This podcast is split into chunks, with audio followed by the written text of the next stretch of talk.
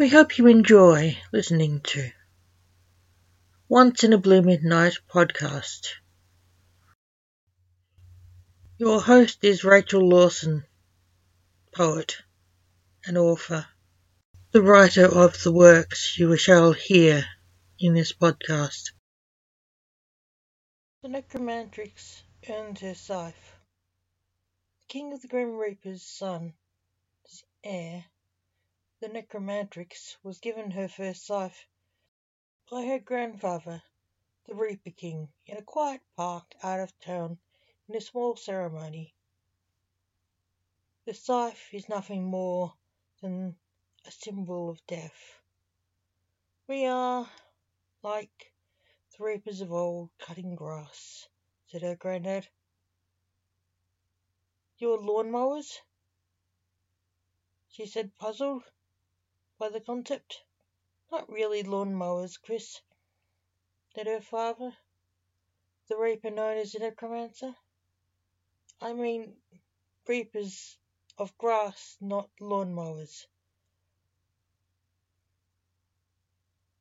But you can use it if you understand it better, Granddad said. We like lawnmowers, then. We cut the grass and collect the grass and put it where it is judged to be placed. His son laughed. He was amused by the description of them as lawnmowers. A couple of walkers saw the two reapers and the black-dressed necromantrix holding an old scythe.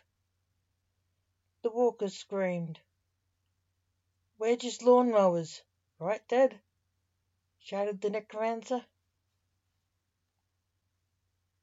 "You scared them, you psycho," snapped back the king at his son. The king turned his attention back to the girl. "Do you understand what I was talking about?" asked the king. "You are gardeners. I thought you were killers," she said. "No, he is," said the king, referring to her father, who was an assassin of fate. He was wanted by the police as a serial killer. Ha ha ha ha. The necromancer said he was not amused. "Oh, we don't kill, we just collect the dead," the king said. "What's the scythe for?" she asked. "It's part of the role play. It symbolises the grass, or life being cut short or ended. We are just soul collectors. We just take the souls for judging and decide where they go after death," the necromancer said. "Why do you wear a monk's outfit?" asked the girl. "We have to wear something," her father said and laughed. Symbolism, we are traditionally seen as an order of dead monks to comfort the dead, although it now has started to scare people, said her father. She understood that description. "Let's go home, Chris.